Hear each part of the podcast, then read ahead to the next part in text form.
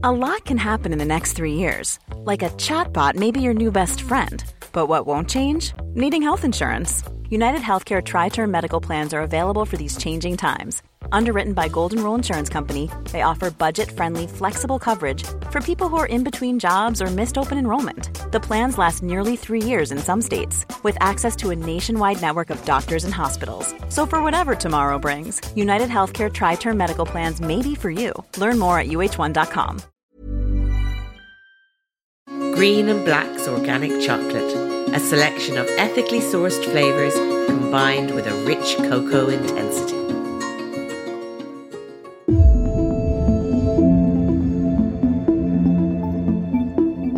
Welcome back to the Irish Times Women's Podcast.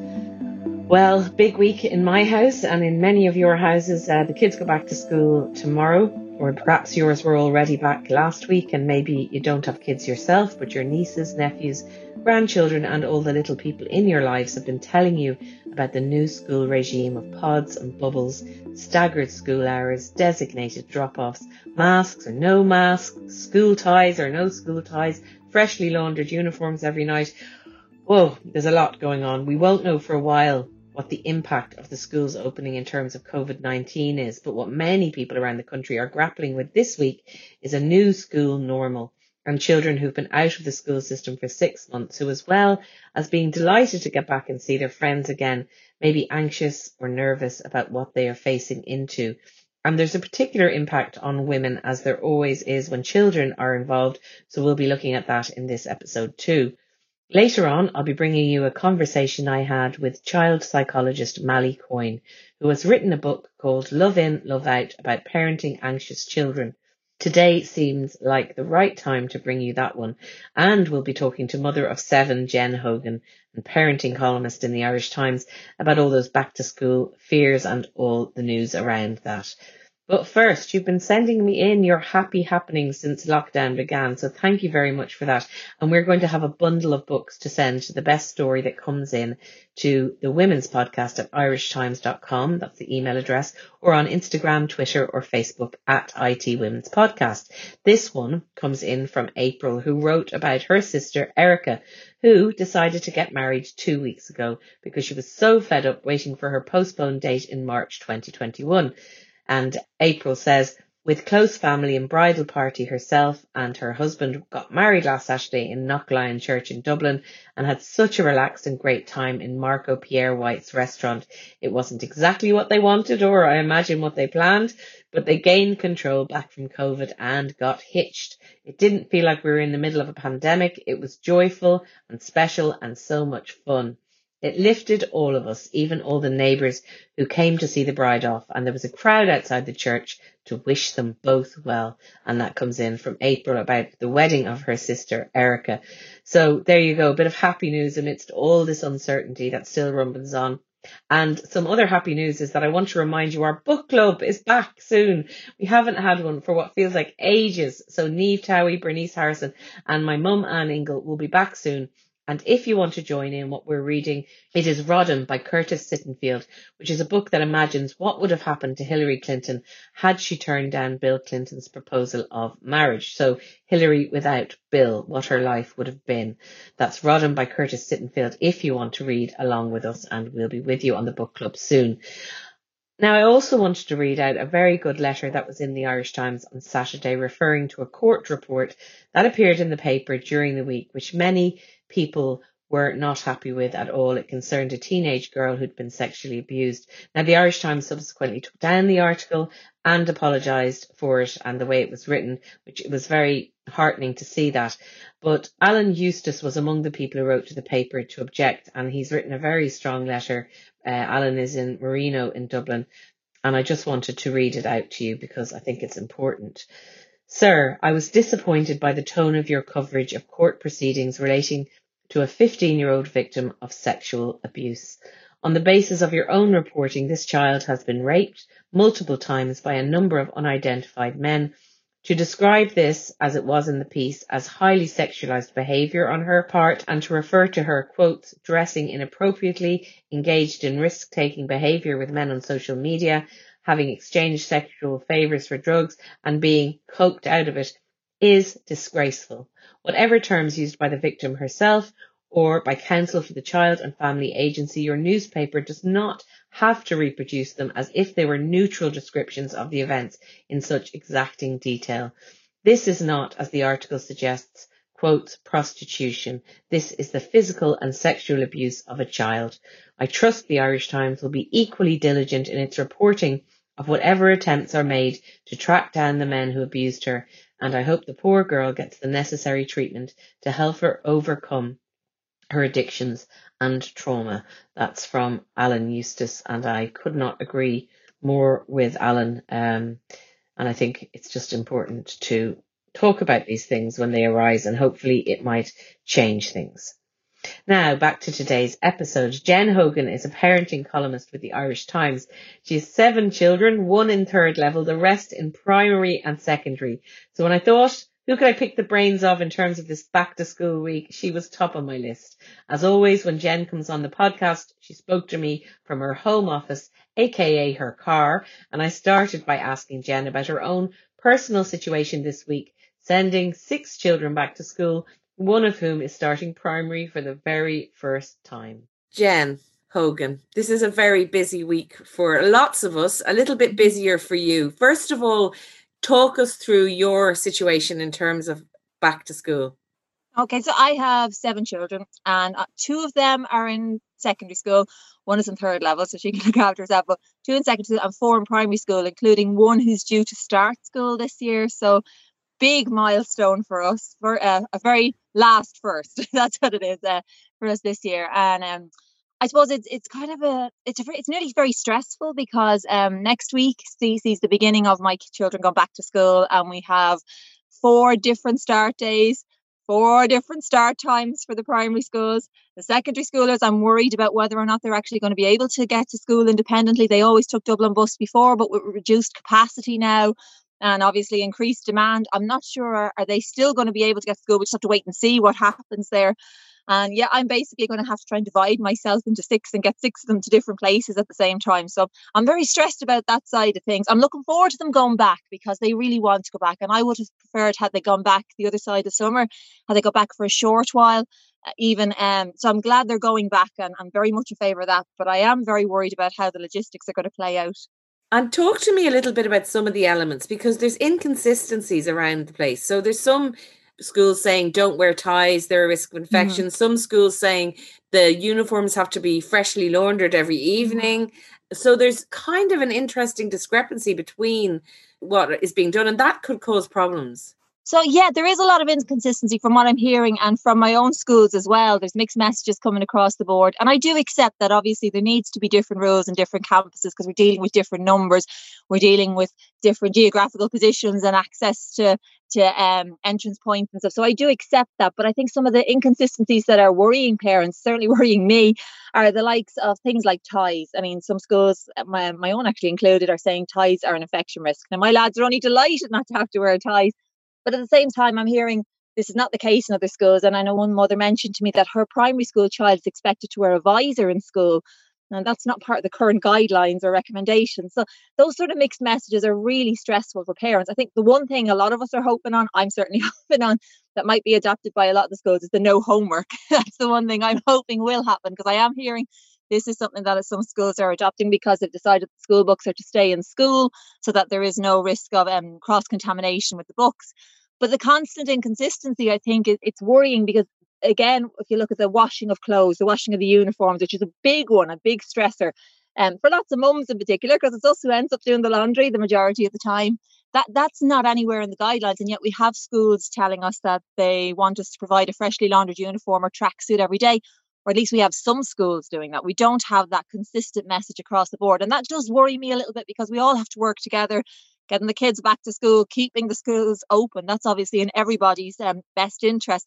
But we need consistent advice, I think, really, where possible, and, that allowing for the different campuses, but uh, the sort of advice that maybe is open to interpretation. It's a little bit dodgy. I, would be worried that you'd have parents choosing to follow what they want to follow because they go, well, sure, that's nonsense. The school down the road isn't asking that, you know. So they'd be a big concern for me. As I said, the ties, mine are only delighted about that, but um, I don't know that the laundered uniforms are going to cause. Uh, my school expects us to have a freshly laundered uniform every day. Well, one of my schools does, the other school doesn't.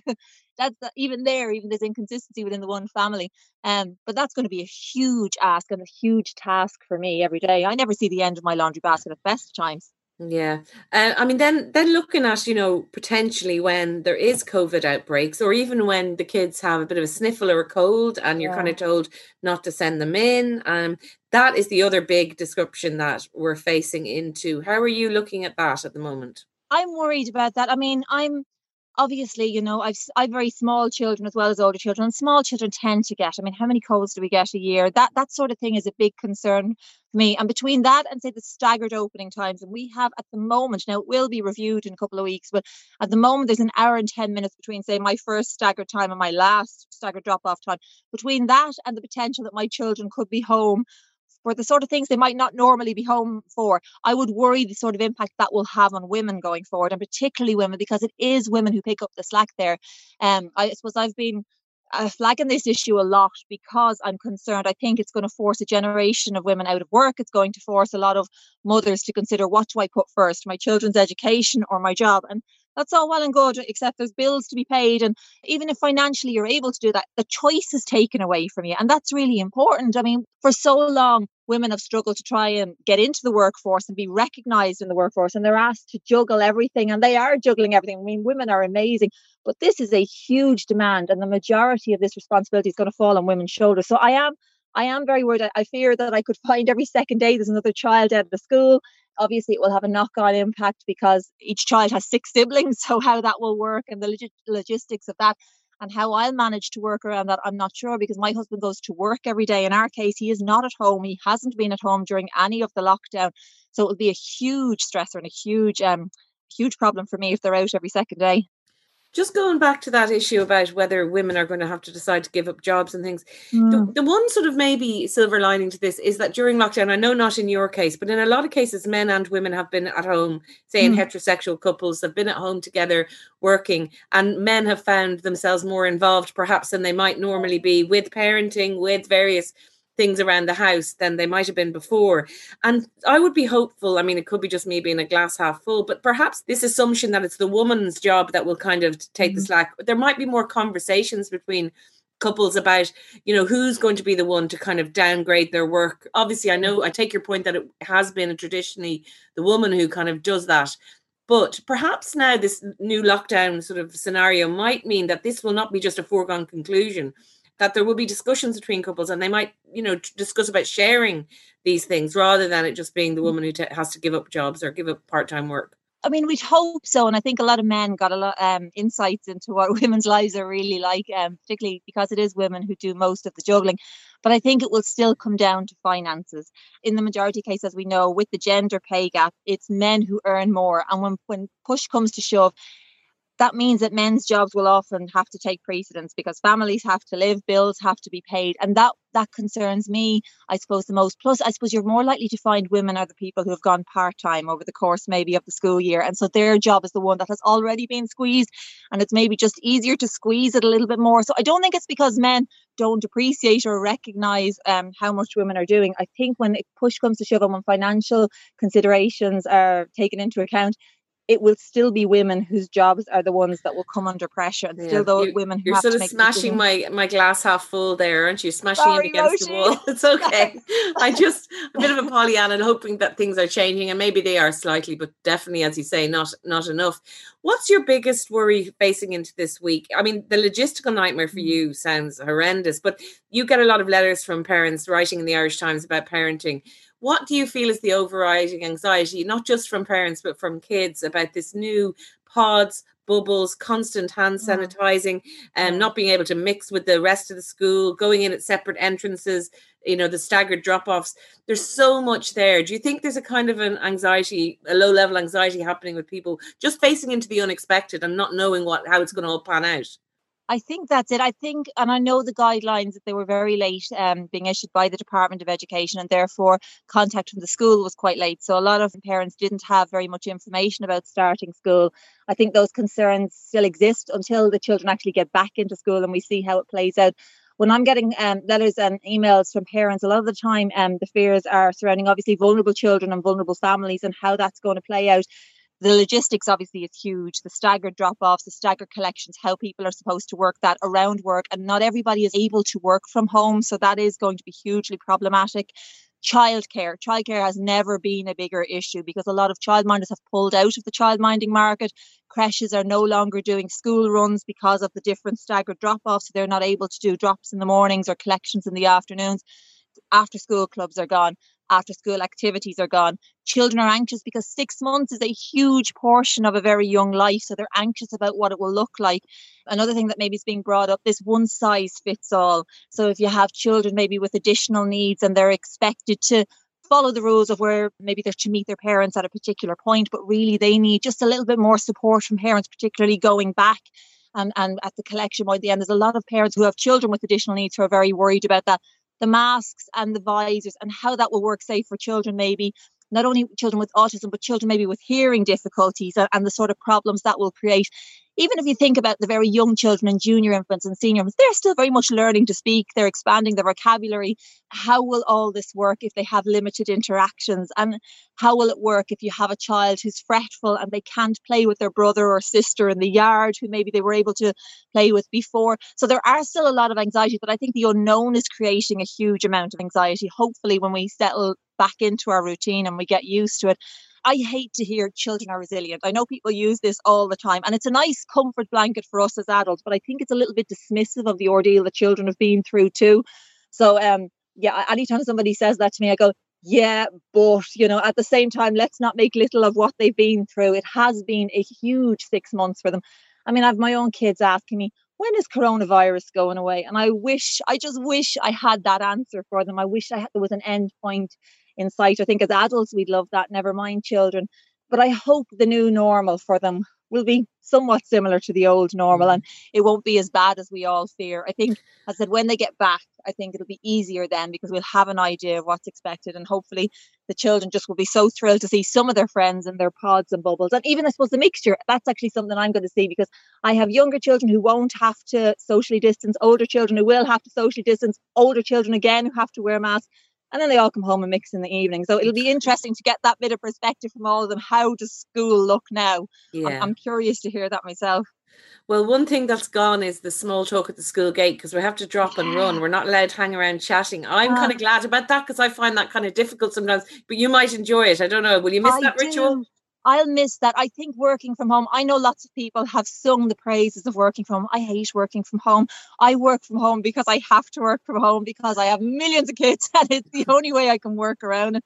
But I hate working from home. And actually, those sort of interactions are the things that keep me sane, having the chats with adults, just passing the time. I do have my worries about how that'll play out again with the staggered drop offs because we're not supposed to hang around the school. But I don't see parents running back home and running back down again. Obviously, we're being encouraged to walk or cycle to school if we can. Rainy days, you know, Ireland and its notorious weather. If they're hanging around, I can see parents going back to cars, but I will miss that whole interaction. I think it's a great way of getting to know parents. I think what's also sad is we might see a reduction in play dates. Now, I'm not going to pretend I'm a huge fan of play dates, but it's another side of things where you talk to parents and maybe you take turns having each other's kids over and it helps the younger children. I'm thinking of my junior infant settle in. I imagine a lot of those things are not going to happen anymore. And again, it's a way to get to know the other parents too. So there's a huge amount of those rituals, just even feeling you know other adults, other you get to talk to other adults whose children play with your children. I, I find great comfort in that. And plus, I love people. I love talking. So yeah. I will. I like that. people too. I'm just find the weather chats on the thing, I find it a little bit draining. That's all. There's a slight introvert to me that finds that a little bit difficult. Yeah. But I totally appreciate it, especially if, you know, when you're not getting to mix with loads mm. of people through your work, which I kind of do. Yeah. So anyway, I'm sorry for your troubles, Jen. All of them, all the millions of troubles that you have, and all the parents around the country and all the kids. But hopefully we'll kind of get through and perhaps it won't be quite as bad as maybe it seems oh, at this end. Not. And maybe you'll come back in a couple of weeks and you can tell me all about it. Absolutely. And I'm hoping it's going to be fabulous. I am so thrilled they're going back. That was my biggest fear all along. And not as is often um, painted as a parent who just wants to get rid of their kids. I think that's again another very convenient. Oh, well, she's got seven of them. She just wants them out the door. Not at all. I'm so glad for them that they're getting back. They have missed school. They have missed their friends. They've missed their teachers. They've missed their routine. And I am so thrilled that they're going back. And I'm so happy for them. But I will be sad that for the first time in six months, for the first time in 19 years, there will be nobody at home anymore. I think there's a part of me there who's feeling very emotional about that. So could be a teary week, I think. I think it will, Jen, in more ways than one, but we'll find out in a couple of weeks from you. Thank you so much for joining us and talking My to pleasure. back, back to school, and I hope it all goes well for you. Well, that was Jen Hogan there. Thanks very much, Jen. And I'm going to get her back in a couple of weeks to see how things panned out. I'm a bit nervous myself for my girls. They're actually starting a new school this week, as well as facing into all the COVID regulations and changes. So I'm wishing the best for them and for all kids and parents and grandparents and guardians at this quite tricky time. Escape the ordinary with Green and Black's organic chocolate, sponsor of the Women's Podcast. A rich, intense chocolate to savour. Keeping with the theme, a couple of days ago I spoke to Malie Coyne, child psychologist, who has just written a fascinating book on parenting the anxious child called Love In, Love Out. Malie spoke to me about her own anxious childhood, about the strategies she uses with parents who are trying to navigate a world where their children are fearful or being held back by anxiety. And I have to say, I found her full of great common sense. And I think this conversation will be of interest not just to parents, but anyone who has an interest in how we move through the world as small people or bigger people. Here she is, Malie Coyne. Malie, you describe yourself as an anxious child, so tell us a little bit about your own upbringing. Well, I was born in France and I lived in lots of different countries because my father was a diplomat. And um, around, I think, you know, they say about 15% of children are born with an anxious temperament. And I'd say I probably was one of those. Um, and around the age of eight or nine, when we were living in Holland, I started to kind of experience like real just kind of panic at going to places like a beach or um, I started having really bad stomach aches, and you know they really were impacting on me to the point that my parents brought me to the doctor, and the doctor actually prescribed a placebo at the time, this white powder. And the reason I found out about it is because my brother and sister told me it was a placebo. Um, but I think really, if I were to think, you know, I was probably very kind of attuned. They say that anxious kids and anxious adults are very attuned to what's going on around them. They they kind of they're looking out to the world with, you know, threat spectacles kind of thing. And I'd say I probably was very conscious of anything that was going on at home. Um, you know, with the fact that we were moving around all the time, you know, kind of like I suppose ups and downs in the in the home life. And because we didn't really have many supports outside of home because we kept moving from one place to another so we didn't have the auntie or the granny or you know other people. We didn't have constants in our lives because we were moving every few years. I think that really kind of had an impact on me. Okay and then you left and you moved to dublin to trinity college. Yeah. uh, why did you choose trinity as a matter of interest because my sister was going to Trinity and um, I always wanted to come back to Ireland. We used to, my mum is Irish, my father's Dutch, and we used to come to Dublin every summer anyway, and then to Cork, to Inchigeelagh, where my mum still has a house. My dad lives in Spain at the moment. Um, so yeah, I just wanted to go to Trinity because I always just saw the building and I just, I don't know, I was in awe of the place whenever we went to visit during the summer. And so I was just delighted then to get in into psychology there eventually. And why psychology? Why did it interest you? I think they say there's a really good book out there called um, The Drama of Being a Child by Alice Miller. And basically, it says that people go into helping professions, be it psychology, nursing, whatever it is, care work, because you've played that role as a child in your family you know and i think that role then becomes very comfortable to you. So then when you when around the age of 15 i was living in korea then which is you know a very far away kind of place um, but i became a peer counselor to, to my peers and i started doing psychology in school and i was just really interested in it. So and i always wanted to work with children so i knew that that was something i'd, I'd like to do. So i think it's that whole if you're going to be a caregiver in your family, you might as well do it as your job. So you have spent the last uh, number of years working particularly with children.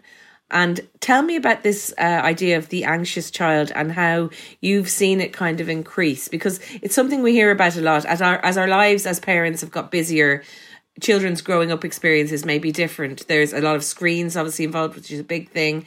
And just the fact that they don't get as much perhaps one on one attention as maybe we did growing up, or some of us did anyway. Uh, what what have you noticed yourself about kind of what things people were coming to you about their children that were that were maybe different or or gave you pause? I suppose I've always like I've worked as a clinical psychologist for many years, and then you know the issues tended to have changed, and anxiety seems to have come up as one of the bigger issues. This is pre-COVID, um, you know, pre all that. Um, just in terms of I think sometimes it can be that a child has an anxious temperament and then a life event might occur, like they nearly drown in a pool or something big happens, a granny dies or something, and then suddenly they're just kind of pulled into a lot of anxiety, and their parents can be quite anxious too, or a parent can be anxious. Um, but I think in the world that we were living in, I'm saying we were living in, I hope we don't go back to that world, um, really, is that I call it the perfect storm where we all have this brain that's kind of focused towards threat. So you have that anyway, and we've had that as humans since the beginning of time. But if you combine that with all of the different stuff that's out there in terms of, you know, this focus on results rather than the process, the focus on doing all the time rather than being. You know, I facilitated a webinar a few weeks ago, and a parent said that they brought their child to three birthday parties on one day. And it's only during the lockdown that they reflected on whether that was a, a good thing for them as a family to be running around. But why were they doing it? Because we live in fear of our children missing out on crucial opportunities or to be able to show off their talents. It's like we, it's like parents, you know, parent in the way that they work. It's like a task to be undertaken, to be done perfectly. And that's why I kind of always talk about good enough parenting and that children learn from us being human and from messing up and not getting it right all the time and not being with them all the time and giving them freedom to play and to be. Um, so I think probably the last few months have been useful for us in terms of reflecting on what parts of normal are worth rushing back to.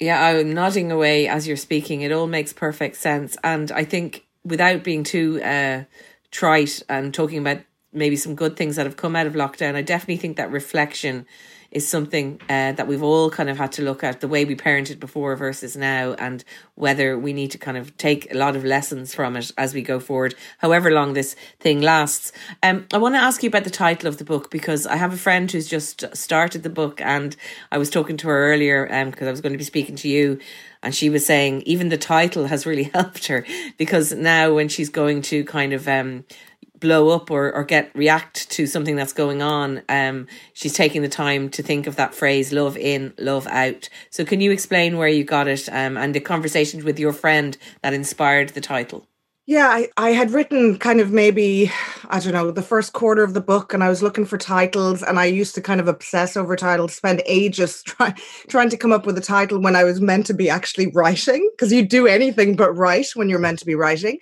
um, even iron your clothes. But anyway, yeah, I just um I had met this friend called Ruth in the post labor ward after we had our second babies.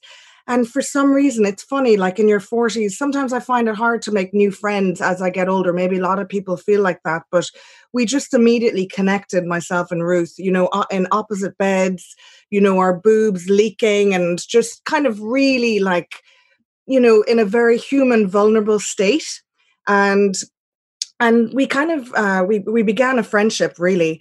And then it was only we were in a coffee shop one day and i was like look uh, you know I, I, wasn't actually even talking about the book title but she was telling me she's a single mom of two kids and um, she was really struggling with one of her children one day and she just she had heard this mantra love in love out. And it kind of i think it was inspired a little bit from the glennon doyle books there's a book called untamed and there's two others that are amazing but you know, it, it um it didn't come from Glennon Doyle because I've later checked and I couldn't find it. But in any case, it's a it's a mantra that she uses to kind of calm herself and to breathe before she reacts to her children. Um, and I just thought, God, I love that. And then I just went home and I Googled it, and it is a rap song with loads of curse words. Um, but there is no love in, love out. I think I did see it in the Untamed book, which came out subsequently, you know, where Glennon talks about, you know, like um, not letting people into her home, you know, after she kind of anyway, she had issues with her sexuality and that. But in any case, yeah, I just thought it was a lovely mantra. And then I, when I brought it to the editor or to the publisher, he really liked it. And we had been kind of, you know, I just, I think it's, it feels like a wave coming in and out. There's so many different meanings to it. You can kind of say, I pour love into myself, I pour love out to my kids you know it's it's kind of like compassion in compassion out. It helps you to be able to breathe and whatever mantra you use and i do use a lot of eastern concepts in my book like mantras and lotus and you know compassion focused therapy a lot of that is is kind of eastern based.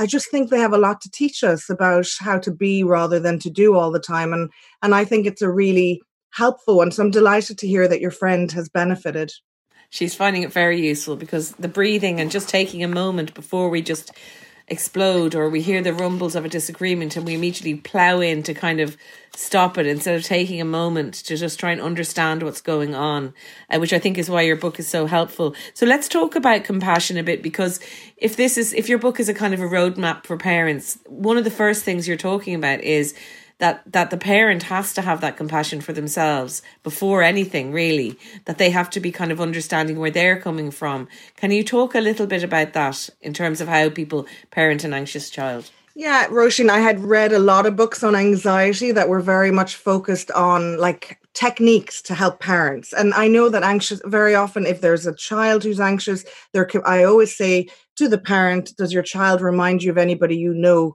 Because sometimes the parent can also be anxious, whether they were anxious to begin with or whether they're anxious because their child is anxious. And by the way, when I talk about that, it's totally a no blame kind of scenario um, because I can be anxious as a parent too. And I can understand why parents are anxious in the world we live in. But I just find that a lot of parents come to me and they say, you know, my child is anxious and I feel like I'm failing as a parent. You know, I'm failing. I'm not doing this right. I don't know why they're worried about going back to school or whatever it is that's going on for them. And that is like the first thing I need to address. If a parent says, I'm failing as a parent or I'm not doing good enough at this job, I feel like there's no point in moving straight away to, this is the technique you should use, even though it might kind of reassure them and make them feel like better in the moment. I kind of think that it's more of like an inside job. So, like, pretty much the first half of my book is based on really kind of like parents exploring their shark music. There's a lovely concept in there, which is that circle of security concept about where when your children are presenting you with needs, um, that you kind of it, it's it's basically this idea of uh, we in a parenting course that we run, we show parents a path and they go down that path and we play we play um, beautiful music in the background and we then ask parents how do you feel about going down that path towards the beach parents are like oh i feel brilliant i feel lovely i feel relaxed this is nice and then the second clip is showing the same exact video with Jaws music playing in the background. And we ask parents, How do you feel? And they say, Oh my God, I feel really worried. What's behind the, the tree? Blah, blah, blah, and all that. So basically, your childhood wounds, the things that have happened, the way your feelings were re- were responded to as a child, your anxiety, your anger, your shame, lots of different things. That actually is the shark music that you hear when your child presents you with the same need. So for me, my shark music, for some reason, I freeze when my kids get hurt. Maybe not a big hurt, but a small hurt. And I just feel really kind of frozen and impatient sometimes um, you know, I have this real control. For, like one of the case studies in my book is about me, and I, I used to have, and I'm more aware of it now. This kind of controlling thing where if my six year old gets out of bed after I've put her in because she wants six cellular blankets on top of her still, I get really kind of antsy and go, oh my god I, you know and she might just be coming in to help her older sister who's upset about something and you know, I've learned to kind of recognize that. I'm kind of trying to help parents to just recognize what that shark music makes them feel because it's literally this unconscious pattern in your brain. It it has an impact on your body and it's about being aware of of that when it happens because if you're aware of it then you have a choice in how you re- respond to it. And that's why that's the first step in my book in terms of the approach i use that's really interesting. And the other thing I think it's funny, I'm talking about my friend again because in the conversation we were talking about stuff that she's going through, and she was whispering the word anxious because she, her child was in um, earshot. And I just think it's interesting the part in your book where you say that talking about anxiety and talking about exactly what's going on for a child is not going to make the anxiety worse. But I think we have, as parents, an idea like that. Like it's a word that if we say it out loud, if we really name what's happening, then it's going to kind of validate it or make it an okay state. And we don't want to do that. Can you, can you talk a little bit about that and about why actually naming the stuff, you know, it's, it's just really helpful to do that. Yeah, that came from a parent who came into me and actually said that a, uh, that um, her child was being seen by a psychotherapist, and the psychotherapist had suggested that perhaps um, the child would, you know, the parent wouldn't speak to the child about anxiety in between the sessions in case it would kind of inflate the issue in some way. And I suppose for me, I'm just really all about like, you know, feelings like anxiety, anger, shame, you know, the ones that traditionally we see as sadness as negative feelings, they're and pain, they're all feelings and that's okay. So like I kind of talk about anxiety being like a wave and if we're more accepting of the fact that we can all be anxious sometimes, it's not this big oh my god, that's a terrible word to use. It's okay to say that. Maybe in that situation with your friend you know, whether she was saying anxiety or not, like, you know, maybe depending on the age of the child, they may or may not be happy to be spoken about in a particular way. You know, I, I get, I understand that.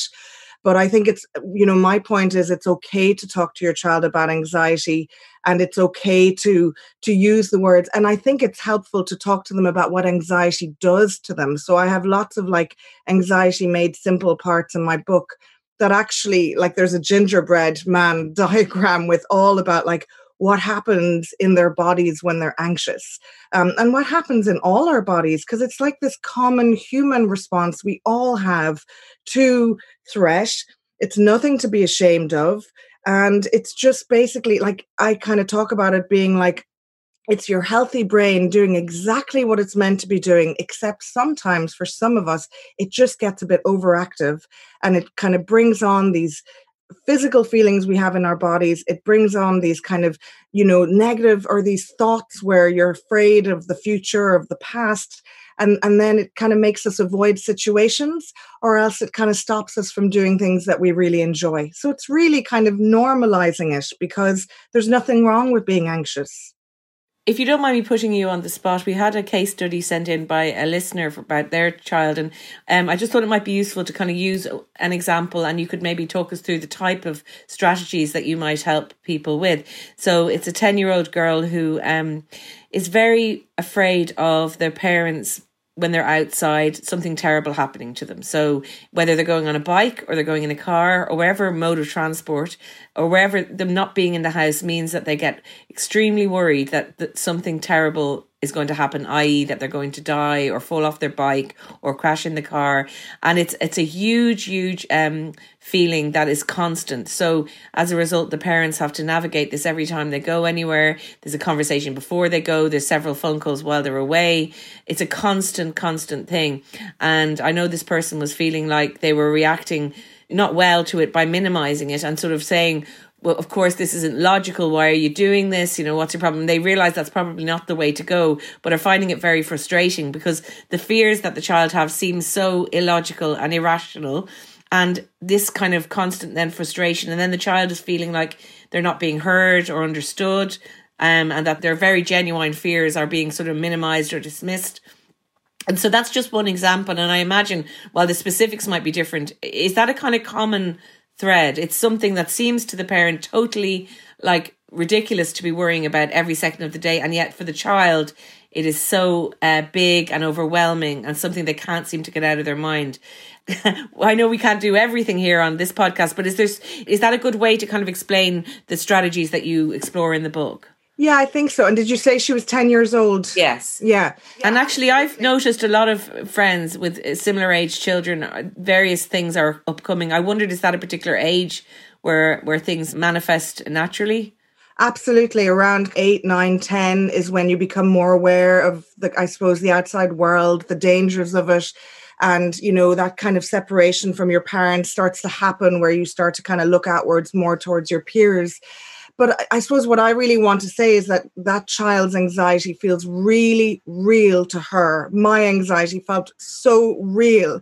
And if somebody, if you know, your parent, it, you as a parent, you are their recruit, you are their sense of safe. So if you tell them that there's nothing to worry about, then suddenly their sense of threat gets heightened because the one person that they've gone to to recruit for their safe for safety has told them there's nothing wrong you know and i actually use a metaphor in the book about um, like a car with its kind of brakes not working and how that might feel for the child. You know, they're saying my brakes are not working. The parent is saying you're just fine. And by the way, I know exactly why parents do that because their children's pain brings up anxiety or panic for them or they don't want to see their child in pain or they see it as that's ridiculous like i'm i'm going to be fine it's fine and i suppose in that situation i'd wonder whether the child is worried about their parent in any way. Has there has something happened where the child has become worried about separating from their parents? Has somebody died? Have they seen something on the news where people have died of a car crash? And you know maybe that's something that would need to be talked about. But i think you know in my book i use the safe approach which is all about kind of following you know the the self-care being the first aspect which we've already spoken about. So asking the parent to kind of wonder what what does what happens to you when your child says i don't want to get in the car um, how does that feel for you? you know and just kind of to reflect on that for themselves and to bring kindness to themselves in that moment. It's okay to feel frozen. It's okay not to have the answers. It's okay to be frustrated and you know and then to kind of move on to like so anchoring strategies, the A, which is about like, you know, when your child is in that fight or flight mode, telling them there's no threat will increase their sense of threat. So you need to bring down, they have adrenaline rushing through their bodies. That stuff has all happened. Their bodies have started reacting, their thoughts have started going to, oh my God, you're going to die. Um, they're they're starting to want to avoid very understandably because if you avoid a situation you're safer you feel safer so for them i think in that in that in that i kind of i use the approach one of them is like shaking on purpose which is like use the adrenaline. So i've loads of anchoring strategies in my book but use their adrenaline in a way that gets them to shake it out. So get them to like shake you know jump up and down shake it out when they're feeling like that. Or you can use the five, four, three, two, one strategy, which is five things you see, four things you hear, three things you you smell, that kind of thing. So kind of you know getting them a bit distracted with that or else having this little sensory box because if we engage our senses it really helps us with our anxiety. So have a little sensory box of things that she can touch or pull or whatever it is and she can even bring that in the car with her. But what I would say is try not to, um, you know, avoidance makes the problem worse. So obviously, you know, it's it's best not to avoid the situation, but I think to do it in small steps. And then the efforts for feeling felt, which is really validating your child's experience and kind of listening to what they have to say and maybe unpacking their worry and saying, what part of going in the car are you most worried about? Is it when we're in the car and you're not there? Is it about so it's it's like when you uh, is there something you've seen that upset you? You're unpacking because it's usually they have very black and white thoughts and you're trying to kind of pick them you know? And then and getting them to tell the story of why they're they're anxious. And you can use a worry box even for that at night where you get them to talk about their worries only for a certain amount of time not kind of ad nauseum time. And then the final step is about empowerment which is basically the idea of there's no point in moving to like doing a fear ladder, which is one of the things that you can do, which I have the instructions in my book where you start with the, you know, the least fearful thing and then you move on to the more fearful thing to build them up to to something and then you reward them kind of all the way. Um, but there's no point in doing that until they actually feel safe within their bodies. So i think for this parent to start with really reflecting on how she feels in the moment how she reacts and knowing she has a choice in that and trying to really help her child to feel safe and have little strategies for feeling safe because different stuff will suit different kids and then really helping her to feel validated. And then I promise, even if you do that, it'll kind of pave the way towards her being able to kind of face some of those fears. You mentioned your very good metaphor about the faulty car. Um, you mentioned it briefly there. Would you mind going into it? Because I do think it's a very good example and a way to help because it, it's a very hard thing for parents to understand, I think, um, just what is going on with the person because especially when there's those irrational fears and when they're they just seem to be so upset about essentially nothing in your eyes like it doesn't seem like anything so tell us the the the the it's like the child as the driver of this car tell us a little bit about that metaphor because i actually think it's very useful it's, it's something that really jumped out at me from the book well, you know what I what I remember from it is that a child is like the car, you know, so the car is going down this motorway really really fast and next thing feels like there's something wrong with my brakes, you know, it just doesn't feel quite right. I, I need to do something about that. The car goes to the first mechanic and the first mechanic tells them, Oh, there's nothing wrong with your brakes. They're perfectly fine. I've checked underneath. I've looked everywhere. It's totally grand. No problem at all then the car and the car goes back on the motorway and feels it again and just you know goes back to the first mechanic and says no seriously there's something really really wrong here i'm not feeling right this is not right and the first mechanic who's actually the parent says oh you know but honestly i've checked and everything is fine really there's nothing wrong you know and so the, the child car decides that they're not going to go on the motorway anymore because every time I, they go on the motorway, it makes their brakes feel kind of wonky. So they decide that they're just going to travel on smaller roads um, to the point that they decide they're not going to travel in a car at all. But then they do meet a second mechanic along the way who says, Oh, yeah, I, I, I can see how you might feel that way. Sometimes when cars go on motorways it can make brakes feel a little bit unsteady but really you know if um if i can kind of like uh, you know, if if if you know what's going on with your car when that happens, and this is what you can do to help yourself, then your car won't feel so much like this. And so it's kind of like that second mechanic is the understanding, I suppose, parent who says, "I know that your body feels like that," and focuses on where do you feel it in your body and what what's that like for you and what kind of thoughts are you having and focuses on the child and kind of accepts it for what it is rather than trying to push it away. And i think it's just a it's a metaphor that i use with parents in anxiety groups that i run and it really kind of helps them to see that this feels real like this is no joke like and that is why i wrote the book. You know the last quote of my book is basically saying you know, I hope I've done you guys justice. And I'm talking to children and I'm talking to anxious kids and I'm talking to parents who used to be anxious kids. You know, I just really, that was for me the most important thing. Well, this is also apart from lockdown which brought in a load of different things i mean for some people it meant they could spend more time with their parents which probably helped and for other people they were in difficult anxiety making situations at home but now we're in the back to school phase and are you hearing a lot about children who are sort of worrying about that something that used to be so familiar and so normal is now something where there's going to be all these different protocols whether it's face masks and washing things and being in pods and bubbles, and school is going to be very different. Have you any advice for parents and children coming back into that situation who are feeling worried about it?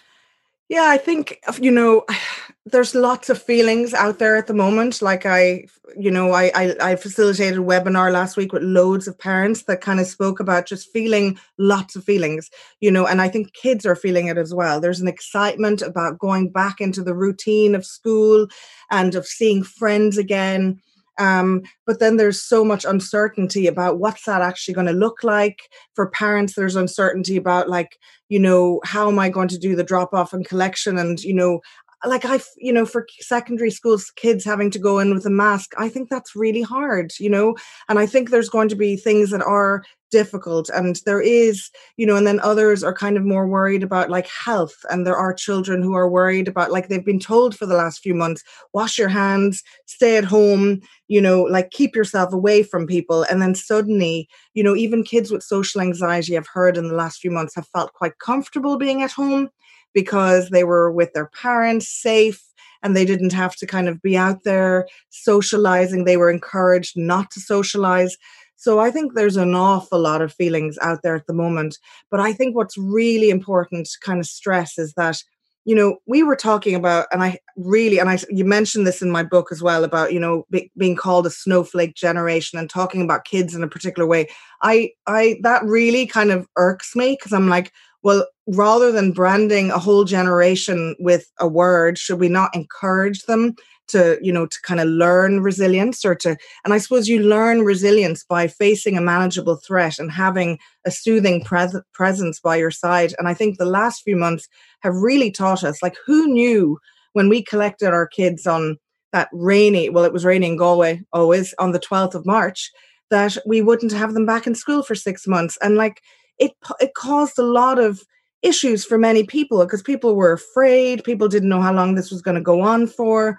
There was a lot of fears over you know kind of family well-being. Lots of us have gone through many you know relationship difficulties lots of different things. And we many of us coped and our children coped and we mightn't have believed that our kids would cope without so much. And i think for me it really taught me that my kids needed a lot less than i thought they needed they didn't need an activity every day they didn't need to be busy all the time that even going back to the simplicity of life was useful. And I think if parents think of, yes, I know you're anxious and I'm anxious and uncertain about my kids going back to school. And I'm thankful it's, you know, it's like on, you know, happening in a few days. But I just feel like, you know we we managed before our children managed before and we will cope with whatever is to come and one in, in interesting thing that a parent said last week was that they wondered, they think their child's adjustment back into school will be really dependent on how welcomed that child feels going into school. And whilst I know teachers can't hug the kids and all of that, but I think if children feel welcomed and a warm response coming back into school, even though you know things are going to look different and if parents kind of present a kind of um you don't have to be fakely optimistic but if you just, if you can't answer the question, say, I don't really know the answer to that, but we'll see what happens and we'll get support if we need it. If your child knows that you'll just kind of adopt this, we'll see what happens approach, but really kind of you know supporting them in that and telling them you know I, even said to my child to my daughter yesterday how are you feeling? What are the feelings you have about going back to school? I didn't say what anxiety did you feel? I just said what are the feelings? And she said well i'm feeling excited because i'm going to see my friends again but i'm feeling a bit worried because i don't know what's going to happen. So lots of different feelings and that's okay. Uh, i know you wrote the book um, to offer hope rather than to make people feel like this is such a nightmare this anxious children everywhere. So just could you leave us with a final message of hope around this for people maybe who are listening who are struggling? Because there's the two sides. It's horrible to see your child in any kind of discomfort or pain. So that adds something. But also the thing you mentioned at the very beginning of that feeling of failure which um is something that a lot of us experience where we think we're doing it wrong, that it's our fault, that if our child is acting this way, then we are obviously to blame, we have messed up somehow. And that can be very overwhelming too. So maybe an optimistic message of hope that there is a way out of that. Well, I think the you know one of the first quotes in my book is that the parent-child relationship is one of the most powerful mental health interventions known to mankind, and I think yes, that puts pressure on parents to know how important their relationship it is, but I think it also provides hope because I, I would like to even see it, you know, I, I would like my book to empower parents to know that you can even use your child's anxiety right now as an opportunity to connect with them and that it's not all doom and gloom. This is, you know, our children are going to have difficult feelings. This just happens to be one of them. And you are able to help them with it. You don't have to be perfect. You know, there's always opportunities to repair after ruptures. I talk about that as well. And I think you're doing an amazing job, you know, as a parent who nobody gives us a manual. It's the hardest job in the world. I've had real issues with it myself becoming a parent. I think some parents, some people have more issues than others.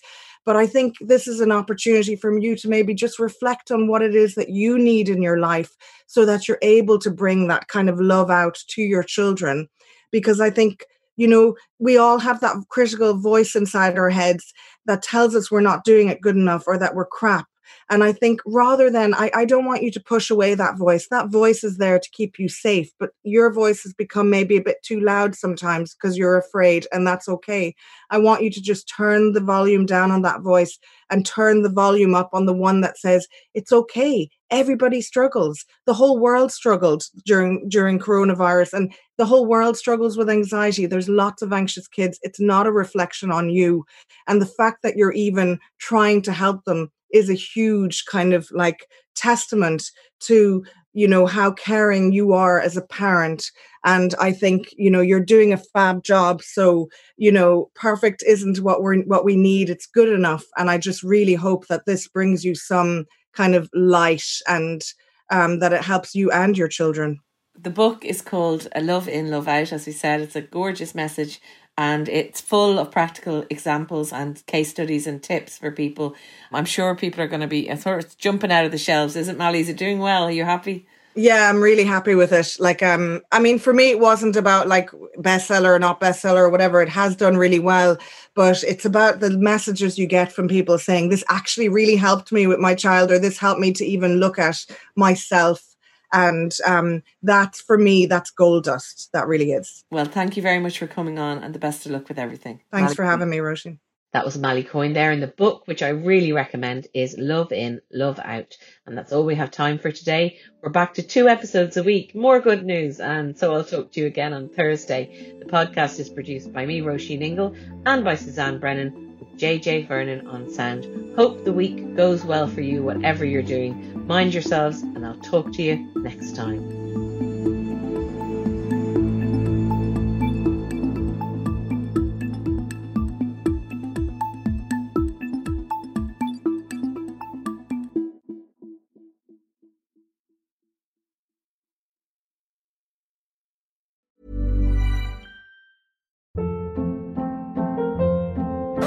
Hold up. What was that? Boring. No flavor. That was as bad as those leftovers you ate all week. Keke Palmer here, and it's time to say hello to something fresh and guilt-free. Hello Fresh. Jazz up dinner with pecan-crusted chicken or garlic butter shrimp scampi. Now that's music to my mouth. Hello Fresh. Let's get this dinner party started. Discover all the delicious possibilities at hellofresh.com.